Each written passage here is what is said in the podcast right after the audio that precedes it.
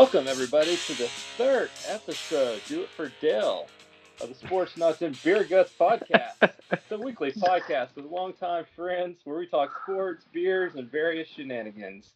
On the podcast tonight, we have Matt Hickey Hickman, and uh, making his first appearance on the Sports Nuts and Beer Guts podcast is Alan Marcus Eugene Wallace. Welcome to the show, AWOL. Thank you. Why'd you have to share my middle names? Come on now.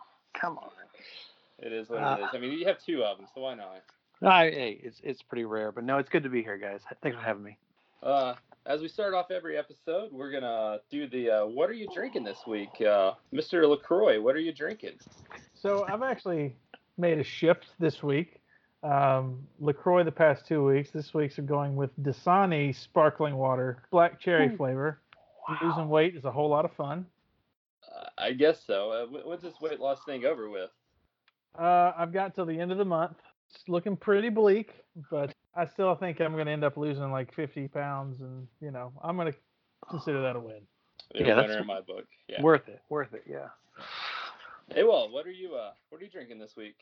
Uh, last time I had beer was at a gig last Saturday, so I think I had um local IPA from a local brewery called D9, and it was called Hakuna Matata. So, in honor of the Lion King coming out this summer, it was a it was a solid IPA, not too hoppy. Nice. This yeah. week I'm going with a nice little college favorite, Bud Light, because my wife's 38 weeks pregnant, and she uh, she made me stop drinking liquor until the baby comes. So, Bud Light oh. the winner.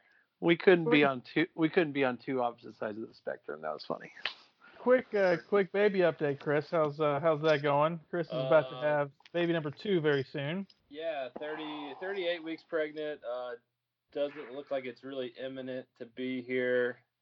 We have a fantasy football draft in nine days. Um, I, I made a proposal to the wife where I said, uh, "Hey, if I get you a hotel room Friday night of the draft at the hotel next to the hospital, like where we're having the baby, and I go to the draft. Is that is that fair game? Can I do that? And she hasn't gave me an answer. So Ooh. that's that's fair. That's fair. I'm Did, saying H- there's a chance. Hickey, didn't you show up to a draft in similar circumstances a couple years ago? I did. Uh, my wife was 30, about the same, about 38 weeks pregnant, and it's, yeah, instead of driving the four hours to the draft, it was a strange circumstance where I was actually only two hours from the draft because my dad was in the hospital. And since my wife, she said, "Well, listen, you I'm already at the hospital, so if I'm going to go into labor, it may as well be here." So she was a good sport, and I just randomly showed up at the draft. Uh, I'm just hoping Liz is a good sport about it. Super pregnant women are always very comfortable, cheery, and willing to be good sports about anything. In the right mind, yeah, right frame of mind all the time. Pregnant. I mean, I mean, it's just in general. Well, let's let's just remind everybody that this is your fault. That you knew not to have uh, sexual relations during the month of November, and then you did it anyway. So guilty. Yeah. I mean, definitely uh, guilty. okay, let's go. Uh, first segment, Making Sense of the Week. Our Making Sense of the Week segment is sponsored by Edward Jones. Edward Jones Advisors can help work with you to help you understand the impact of short term events and how to be positioned for the long term. Edward Jones provides the tools for a reasoned, disciplined approach to investing. Call 865 988 7560 to schedule a face to face appointment today. Edward Jones, Making Sense of Investing, member SPIC. We're going to start with some NFL stories of the week. Uh, first off is Antonio Brown. Oh boy. This, this guy, uh, he started the offseason. He got traded from the Steelers to the Raiders. Got traded for a third and fifth round pick. He got a three-year, fifty million dollar deal from the Raiders. Shows up to camp with uh, frostbit feet and a little fungus growing out, like it looks like they're infected. That's not bad enough. He decides, hey, I got to play with my helmet. That's illegal, or I'm retiring. Which obviously was not going to happen because he's gonna he's not turning down fifty million. No, he's probably uh, broke as it is. I mean, playing paycheck to paycheck because he's he's as smart as the pen I'm using to write down my notes. Uh, but yeah, so his helmet gate, like he literally had to like get on Twitter and be like, "Hey, can somebody find me a helmet that's less than 10 years old, this model, size large? I need it. I'll trade you an autographed helmet. Yada yada yada." So, what are your expectations of Antonio Brown this year? Well, speaking as a Steelers fan, uh, I think the Steel, the third and the fifth round I went from like incredulous that they gave him up for that to now thinking like maybe maybe that was a pretty good deal. he has a like obviously he's Antonio Brown, so ceiling's super high, but I think as a the whole circumstance, I think the floor is ultra low, and it could be a terrible season. Well, I think I think his talent's there. Um, it's a it's a big downgrade from you know Big Ben to Derek Carr. I almost said David Carr. Throw it back there, but um, yeah, I mean, I think I think he as long as he's healthy, he's going to put up good stats. I don't think he's going to be the best receiver in football anymore, but yeah, he's he's crazy. I mean, as far as I know, these these new helmets are to keep people safe, and uh, and he's not willing to wear a new helmet, which is just seems stupid to me. But you know, maybe he's taking a few too many shots to the head. But I don't know. I'm I'm going to go ahead and say 100 catches at least, but maybe. Wow. You don't think 100? so? I mean, he has 100 catches every year. I think That's he a- misses time and he catches like 50. Wow. So I, I had some over unders I was going to give y'all. Uh, Oh, I- okay. good. I, I think the catches are. Uh, I've already got the answer for. I set the catches at 80. Okay. Which All right, is I'll go pretty much right over. square in the middle of y'all. Uh, Mhm. Obviously, Awol's going over, Hickman's going under. How about some? Uh, let's do the yards. 1,200 yards. I'm going to stick the under. Yeah. We're assuming he plays a full season, so Oh. just don't. Oh, soon he plays. Okay. I'm going to go I'm barely over. Barely over 1200. Yeah, if he like that, see that's the thing. I think he won't play the whole season, but if he does, yeah, I think over is probably a safe bet. And my touchdowns was eight. Over. They're gonna force it to him in the red zone.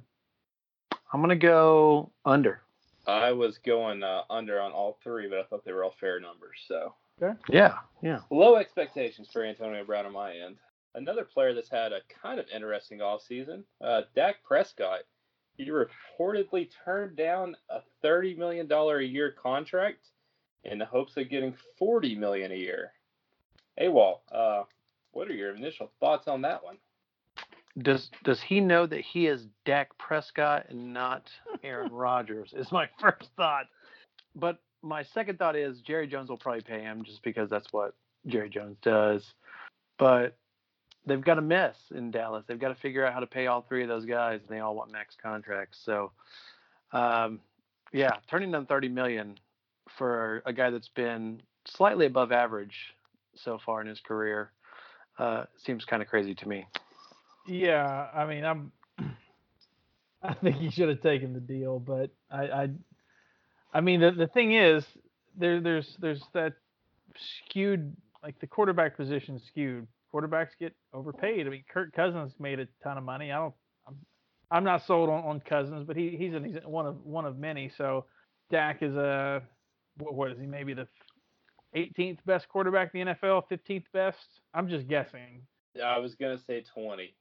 20 okay so so sure that okay so i mean it seems like a ridiculous amount of money but the quarterback position you have to if you don't have someone competent you can't win a super bowl. So he's beyond competent right? Or you you can't make the playoffs. Look at the Jaguars; they had a great defense, and Blake Bortles torpedoed their season because he was terrible.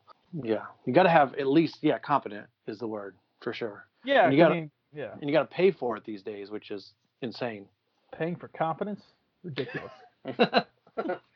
Hey, well, you kind of touched on it, but uh, the Cowboys have to sign two other players, not necessarily before the season starts, but before next season starts. Um, if you had to pay two of the three, Dak, Zeke, and Amari Cooper, uh, which two would you pick?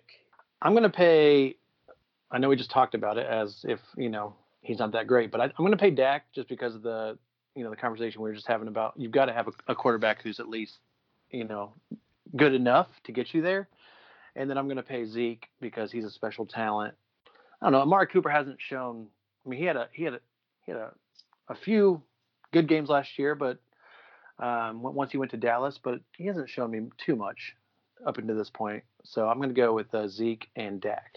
i think my answer is the same um i, I mean obviously amari cooper's good but i don't know if do we know how good he is i mean i'm, I'm not really sure i think a lot of it could be uh, you know both circumstances were high volume But uh, I do think the biggest crime with Amari Cooper's career is that he left the Raiders with Derek Carr because they called that pairing ACDC, and that was fantastic.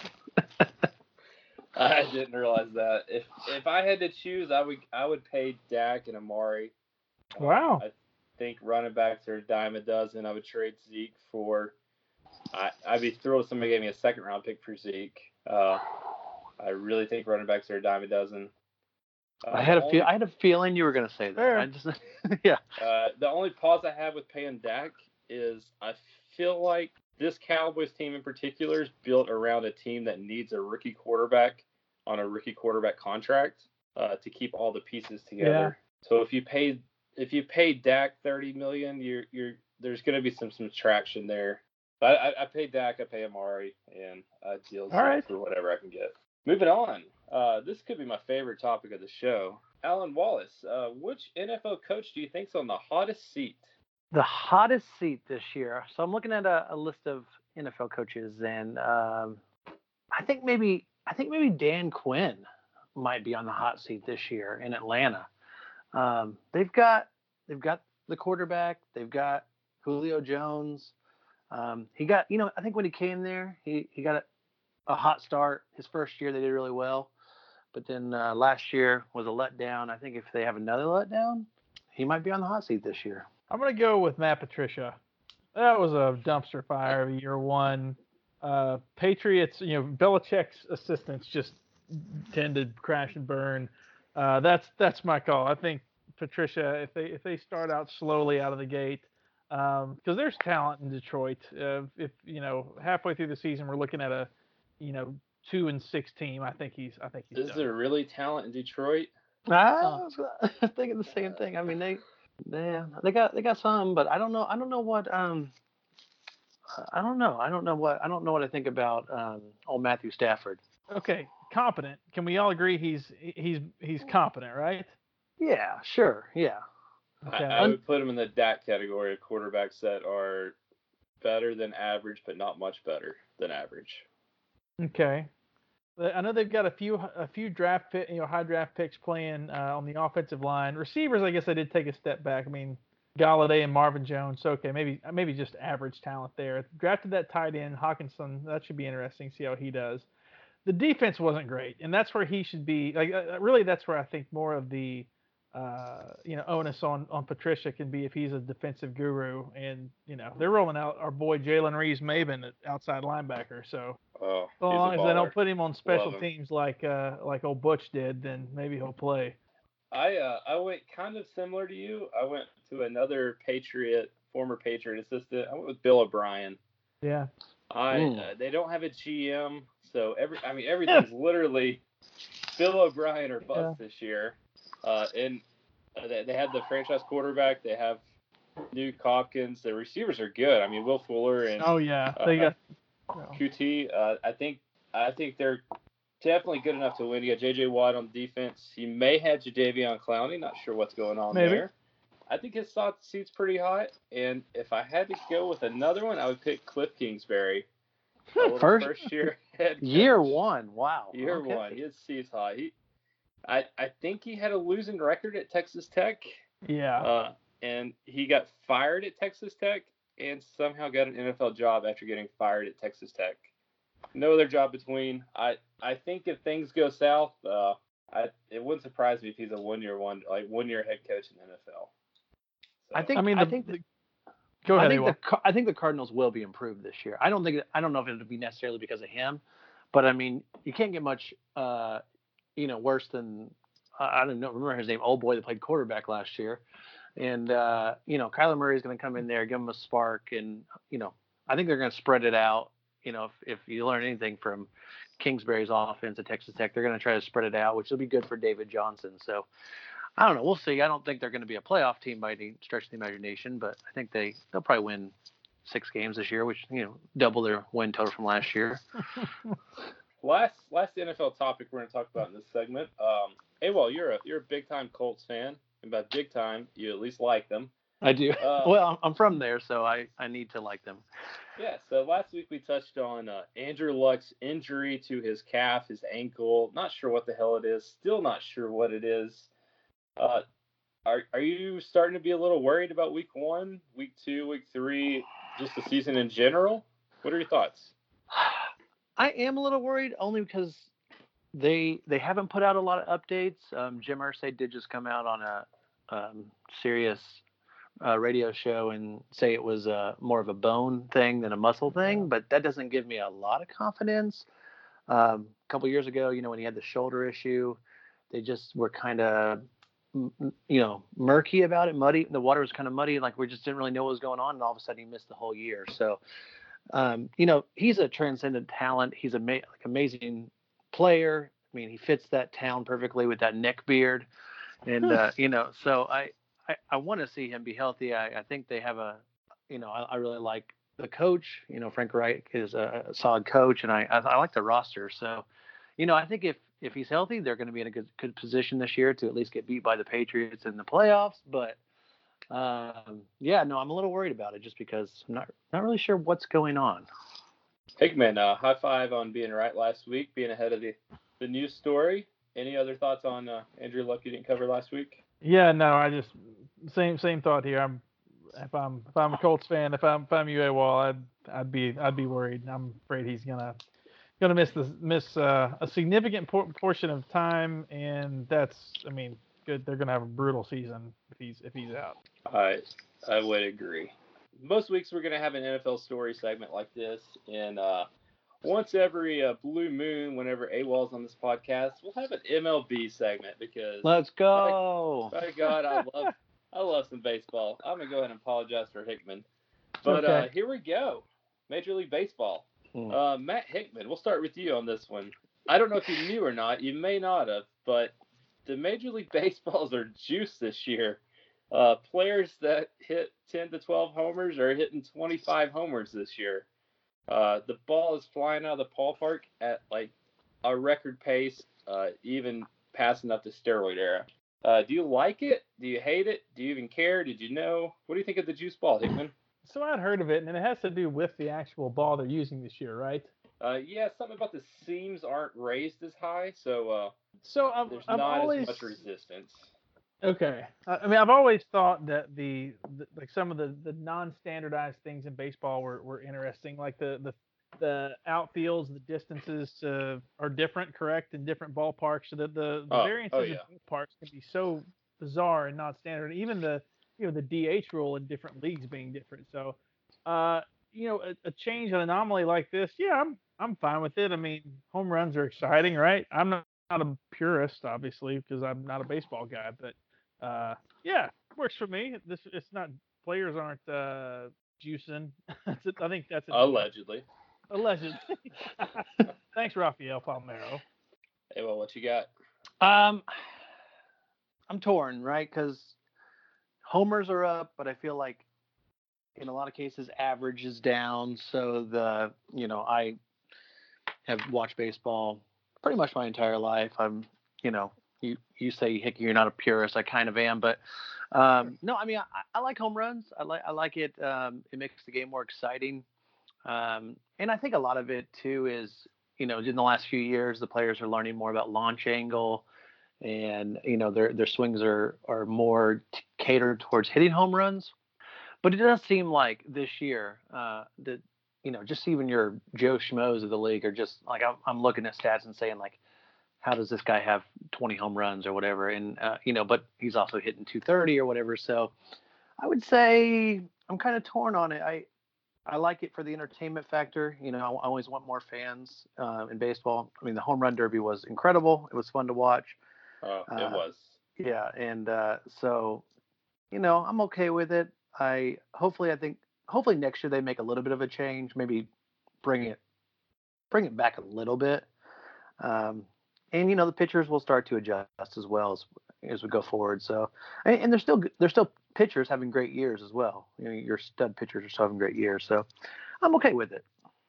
I, I'm kind of indifferent on the whole thing. It's it is what it is. I mean, it's not going to change uh, this year. Uh, they may change the ball a little going into next year. Really is what it is. Uh, if you're a pitcher, you better be able to miss bats, or you, you're not going to have that much success. Uh, Well, if you're Justin Verlander has given up the most home runs in the league this year, and he's probably the you know one of the three best pitchers in baseball this year. So it's kind of interesting. He also misses bats. He missed a lot of bats. Yes. Yeah, that that's the key. And uh, for the hitters, like it's weird watching Dansby Swanson, who hadn't hit an opposite field homer in his major league career, all of a sudden, I don't know. I think he has like 15 homers or something. He's only played four months of the season, which is just bizarre. Uh, it's whatever. It is what it is. I I tend to lean towards not liking it, but it is what it is. Uh, next question on baseball. Uh, AWOL, if I gave you the Dodgers and Astros or the field, who you taking to win the World Series? That's a tough one, but I think I'm going Dodgers and Astros because honestly, I think that's who I would pick to be in the World Series. Uh, the the Astros when they getting Greinke, I mean they already had a stellar team, a good rotation, but getting Greinke like having Greinke, Verlander, and Cole is going to be really tough to beat in a playoff series. And the Dodgers are just a juggernaut. Uh, Cody Bellinger this year has just been out of his mind, and eh, you know Ryu is pitching to like a 1.6 ERA to go along with Walker Buehler and Kershaw. Same thing with them. I mean, three starting pitchers that are pitching that well. It's going to be tough to beat in a playoff series. So I'm going to take Dodgers and Astros. Uh, Hickman. I'm gonna take the field. Uh, I like it. yeah, I mean, think about. I mean, this is again, I don't know much about baseball, but I feel like there have been a number of seasons where some, like the two years the Marlins won these wild card teams. End up the Cardinals did it twice, right? When they were having also ran kind of seasons, barely made the playoffs, then ended up uh, winning it all. So uh, I feel like this happens in baseball, so I'm gonna take the field. I I'm going to take the Dodgers and Astros. Uh, not because I like the Dodgers, but I think the Astros are just that good.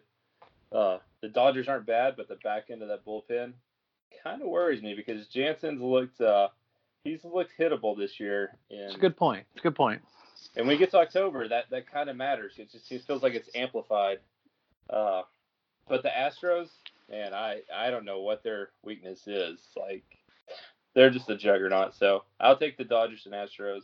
Uh, next one. So we were talking about home runs earlier. Um, is baseball better in 2019 than it was in 1998 when Sosa and McGwire had their chasing Maris' 61 home runs?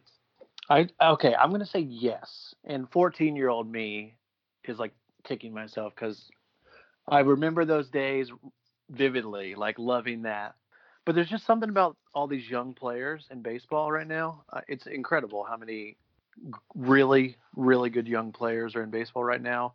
The future of the game um, is as bright as can be with with all these young players. And you know, back in the day, 1998, we're you know these guys are early 30s, mid 30s. You know, McGwire, Sosa, Bonds. You know, they're you know obviously on some stuff, and um, you know it was great for baseball. Baseball needed it coming out of the strike in in '94, but I think now it's it's it's in a better place with these young players. Uh, Matt, as a casual fan, what would you say? So I don't look back on that era with any sort of wistfulness. Like, you know, uh, I remember like watching the home run chase between Sosa and McGwire and thinking that was kind of cool. I- would probably lean toward lean toward now.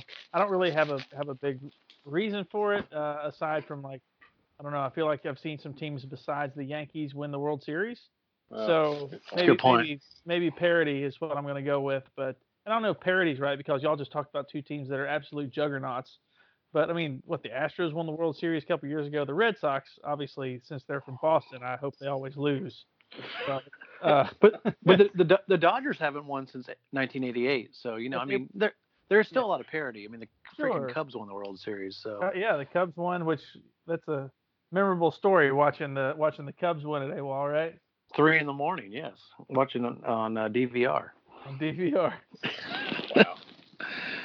AWOL stole my notes on this one. I, I said today's product is is infinitely better. Uh, the young talent in the game is is really second second to. I don't know that it's ever been this good. Uh, just I agree. Yeah. across baseball, it's just. I mean, it's, and you see rookies even this year that just get called up. Uh, you have Jordan Alvarez with the Astros. Uh, Austin Riley had a little splash for a month, and he looked amazing. Bo There's Bichette So, right now. oh, he's on fire. Yeah. Yeah. Isn't that a Star Wars character? Yeah, absolutely. Yeah. players today are like the young players are not only are they getting called up, they're they're contributing. Uh, it's fun to watch. And speaking of fun to watch, Matt, Mhm. can you name a single baseball player that's playing right now? Just kidding. Uh, who is the most exciting player in MLB? hey, can I answer this? Yeah, Isn't, isn't it Mike Trout? Um, I said exciting. I didn't say best. Oh, well, in that case, I'm gonna go with uh, You Javi can go with Trout. Was that a bad answer? No, Uh, that's that actually what I was great going to say. That's what I was going to say, and it was going to be basically a, a, baseball savant. Oh wow, that no, that's what I was going to say. I mean, I I thought about this, and you know, I thought about Acuna for the Braves. Obviously, thought about Trout. I mean, it's weird to say that he's he's boring, considering he's the best hitter of his generation of, a lot of generations recently.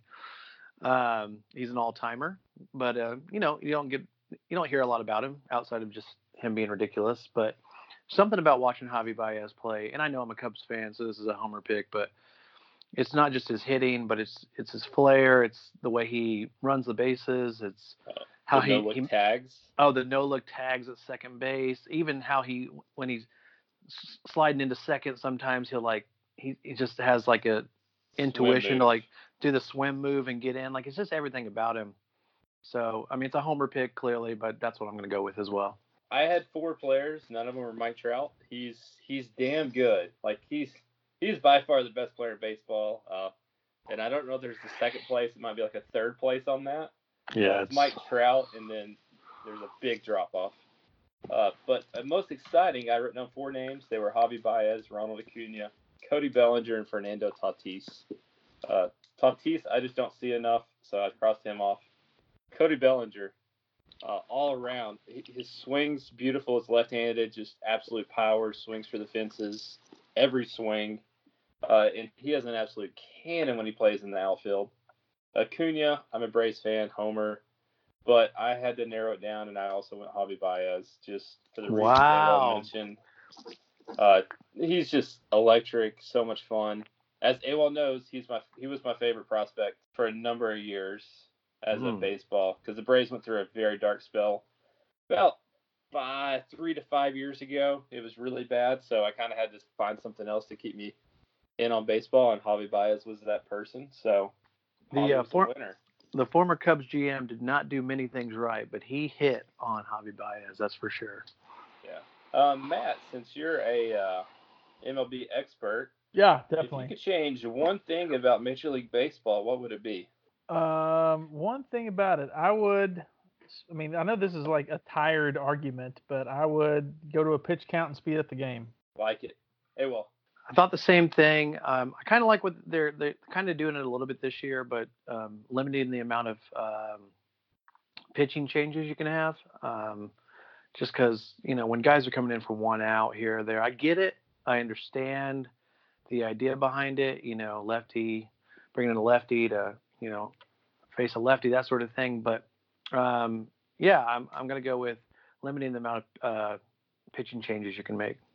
Sounds like the Gabe Kapler rule right there. Uh, in September, he is the absolute worst manager to watch. I remember last Mm. year the the Braves were winning by about eight runs in the eighth inning, and he made three pitching changes during that inning. And it Oh, wasn't because his guys were giving up runs at that point. He was just going matchups lefty righty in the eighth inning of an eight run game. And Yeah. The game was at Philly, and he got booed hysterically, just booed every time he made a mound visit. Yeah. Uh, I like that one. Mine was go to the Universal DH. Ain't nobody wanting to come to a game to watch a pitcher hit. There's at least one or two pitchers that get hurt every year, either hitting or on the base pass. It's not good baseball. It's terrible to watch, uh, especially as the game becomes more specialized. Uh, let pitchers pitch, let hitters hit. It it's fun. So mine was doing away, uh, just doing away with pitchers hitting and going to the Universal DH. Can, can I also throw in? Can we see more position players pitching? That's always fun Oh. too. Uh, that is fun. Hi- Hickman, would you agree that that's fun? Uh, yeah, I mean, I would be. Yeah, absolutely. I'd love to see, you know, back in the day if like you know Big Papi came up to throw throw a pitch or something. I'd watch that, sure. Uh, here we go. Moving on to the lightning round. This week, Pete Burns was tweeted a question How would you rank SEC teams all time in football? His answer was Bama, Tennessee, Georgia, Florida, LSU, Auburn, Texas A&M, Arkansas, South Carolina, Ole Miss, Kentucky, Mississippi State, Missouri, and Vanderbilt. Hickman, uh, do you have anything to say about the order he chose? So I mean, obviously the controversial thing is Tennessee is Tennessee second. Um, you, you, would think the the recency bias would say, like obviously Tennessee has taken a decade off. Let's be honest, and there's maybe still, a little longer than a decade. That's absolutely true. Maybe longer than a decade. Tennessee is still 2003 ish. Uh, well, uh, let's let's go 07. Okay, uh, there you go. Fair. 07's last SEC East championship, and then even even Fulmer's last year in 08, they had the number three defense in the country. So anyway, it's been a long time, but there's Tennessee is 12th in winning percentage all time. They're still uh, ninth all time in uh, wins, which is second in the SEC. They're second in the SEC in, in all time record. They're second in the SEC in national championships with nine. They're second in the SEC with 52 bowl games. So yeah, Tennessee squarely second and has like the distance to Alabama is ridiculous. Alabama's you know you could argue that they're the most storied program. Uh, but yeah, I think I think the Vols are squarely second. There's some also rans down there at the bottom. Uh, you know, we could debate where Florida stands. That's always a fun thing for me. But, uh, go ahead. You, you, there's a lot of people that say Florida should be ranked higher, like above Tennessee, because as you know, uh, they have quite the streak going. Uh, I don't know what they've won, something like 15 out of 16 against Tennessee or something stupid. Uh, they've absolutely owned uh, Tennessee. However, um, at the same time, Florida Florida only has eight SEC championships all time. Okay, none of those happened prior to 1991. Florida was has had seriously. This is sounds like an exaggeration. They had 20 years where they were among they were an elite program, and that's it. That's literally it. They were they had Steve Spurrier's year in the late 60s uh, when he was you know he was good. He won the Heisman, but when Spurrier came back to coaching, he was he was the coach in the 90s through Urban Meyer's run. Um, that's that's it. Aside from that, they have no they have no championships. They have no I mean no neither national nor conference. They barely have any years of relevance outside of those 20 years. So uh, yeah, I think that's where they belong. Hey, well, when I say uh, University of Florida softball pitchers, what's the first thing you think of? Uh, one of uh, Hickman's uh, past girlfriends, maybe. I don't know. Uh, That's funny. I heard she was uh, crazy, but never met her. She did go to Florida. Something about you and Florida girls, Hickman. I don't know what it is. Yeah, who knows, man. Next lightning round topic: uh, over under 0.5 wins for Tiger Woods between now and the end of 2020. I'm gonna go under. I don't see it, man. I, I, I think the I think the Masters this year was great. It was amazing. It was an all-time win. Um, but I'm not sure. I'm not sure he's got many left in the tank, and uh, obviously the the injuries are starting to creep up a little bit now, or so they so he's saying. Um, but uh, I'm gonna go under. Same under. Uh, I I I love Tiger. I love everything about him, but I also have to take the under. This is probably the first time ever that I've been like, I don't know that he's ever going to win again. So. Hmm. But I honestly, I probably would have said the same thing before the Masters this year. So what so, happened to that Masters? What was that? I I really think it has something to do with like there's a ton of good golf tournaments that go on before the Masters leading up to it, you have like the Florida Golf Swing, where you have like the Arnold Palmer Invitation. Uh, there's two other tournaments in Florida. Then you had the World the World Golf Championship Match Play Tournament. So he was playing a lot of golf, and it, it kind of just he kind of peaked in Augusta, and then post Augusta, there's just a there's not enough time between majors, and there's not enough legit tournaments to play between majors. So he, I think that's what it has to do with is if he's playing a lot, he can still win. He just doesn't play enough these days outside of pre-Augusta. And we've talked about it. I mean, the Augusta National's the easiest of the major courses. Um, it's it's an amazing place. You know, it's beautiful, but it is the easiest of the major courses. They're used to playing it because they play there every year. And you know, he did have time to tune up for it. And like you said, there with the with them changing the schedule this year and moving the PGA to May, um, you know, there was no time for him to get ready for those other majors, and he just, he has to have that at this point in his career. I agree. Uh, next topic, uh, Dabo Swinney. He uh, he's the ultimate little man syndrome coach in college football. Um, he didn't give Kelly Bryant a national championship ring. Uh, Kelly Bryant was the starting quarterback for four games. Uh, got replaced by a much better quarterback in Trevor Lawrence, and he decided to quit the team. For some reason, he thought Derek Dooley could help him get to the NFL, so he transferred to Missouri. Hmm. Uh, that's a bold strategy on his part, but yeah, no title ring for uh, Kelly Bryant. What do y'all think? I think it's petty. I don't know. Dude was on your team. I know he left the program, but was it? I mean, whether or not he, yes, he probably should have stayed. But I mean, you know, who, who's the who's the adult in the room? It's Dabo, right?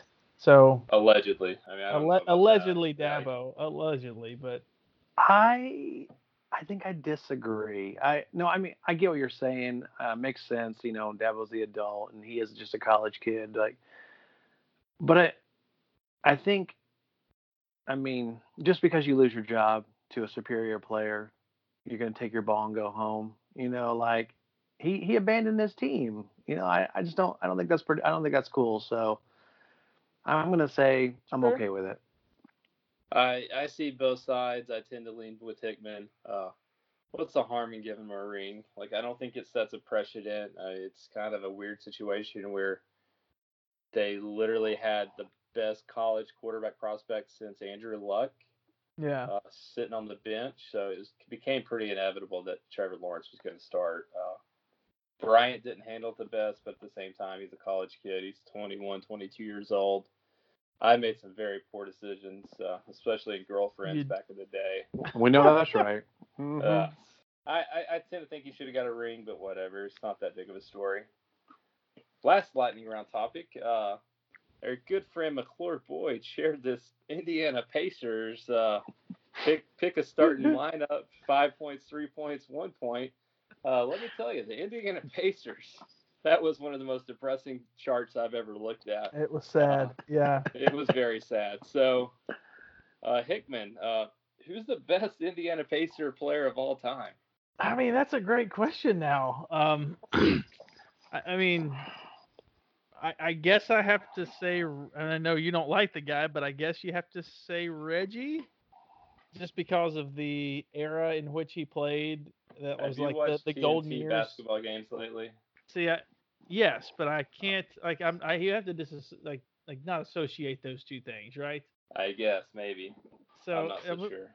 we're going just player. He was the, you know, he was the guy that was the the most exciting and brought in, ushered in the best era of of Pacers basketball. I guess you could argue that the, uh, you know, what Roy Hibbert, David West, uh, Lance Stevenson era, but I mean the I think the mid '90s teams. What they it's unfortunate they did go to only one finals, but that was when Larry Bird was their coach in what was it 90 or 2000.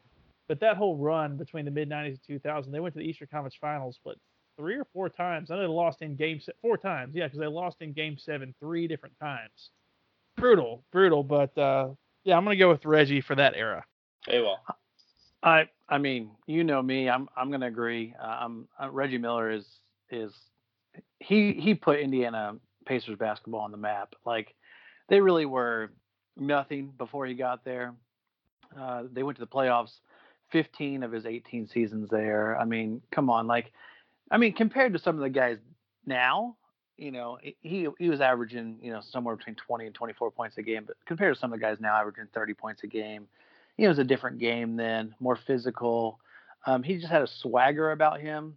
I mean, and that just came out anytime he played in, in uh, Madison Square Garden against the Knicks, against your boy John Starks, and uh, you know, scoring 25 points in what was that game five in '94 uh, in the fourth quarter. Uh, it was pretty epic. So yeah, I'm gonna go with Reggie Miller. Uh, lucky, yeah. Or what was that? Uh, in nine nine seconds, he scored like eight points or something. Uh, Yeah. Eight points in really, six seconds. Are we, are we still Yeah. talking? It was. Uh, the best Indiana Pacers player is Paul George. Uh, he left on questionable circumstances. He didn't play his whole career like there like Reggie did. Uh, Paul George is the best player by far, hands down. Reggie's Reggie's Reggie. He ruins every TNT broadcast I turn on. he I is just- he is he's I really bad. He is bad cannot on the, on the mic. that. He's and then he started oh, like ruin some March Madness games because some reason they put him on there. Uh, Yeah. that was Uh, terrible. That was a bad bad bad move. It's it's awful. I don't know why he's still on my TV watching basketball, but uh, damn you, Reggie Miller. Uh, Logan introduced a segment last week. It was called "Pour It Out, Sip It, or Chug It." Uh, kind of liked it, so we're going back to the well today. So, uh, Bryson DeChambeau, you pouring it, you sipping it, or you chugging it? I'm pouring. Or no, yes, pouring it out. Does that mean I don't like it? That means Uh, you effing hate it. uh pouring it out. Like this dude, get get over yourself. Like, I mean, I watched a little bit of him, uh, and, and just like the most egregious was a eight foot putt, and he took like three minutes to do the putt. Like, Oh, two Tom- minutes and twenty seconds, and he missed it by a mile. yeah, Tommy Fleetwood and Justin Thomas are both just standing there like, what the hell, dude? Like, just he's weird. He's, you know, they call him the scientist, but hey, no, I'm pouring it out. Hickman, as somebody that has played a four-man scramble and let teams pass them because they play so slow, uh, what are your thoughts on Bryson DeChambeau? So I would like to point out that the reason that teams passed up my force, like my group, was not. Uh, well, okay, my part of it was due to ter- just being a terrible golfer, not because I played so slowly. Uh, but yeah, it's annoying when somebody takes forever to line up a shot. Just you know, I know he's a professional, but if everybody else can do it, why can't why can't old you know scientists? So I'll pour it out too. I agree. I'm pouring him out all day because he's just a guy I just don't like. Uh, there's people in life that you just don't like in general, and uh, Bryson DeChambeau happens to be the golf version of this person. If I met him and just like had to hang out with him, I would just be like wanting to shoot myself the whole time. So pouring him out. All right. Next up, uh, Hickman, you shared a picture of an Applebee's dollar Mai Tais uh, billboard sign today. So, Yes, uh, I did. Applebee's, we pouring it out, we sipping it, or we chugging it? All right, so it Applebee's is all like I'm all about restaurants for circum certain circumstances. Applebee's, uh, I'm gonna sip it. All right, so dollar dollar mai tais, cheap appetizers. That was fantastic. When I was 26, I was all about chugging the Applebee's. Uh, but these, these days, it's got to be the right circumstance. I'll show up. It's predictable.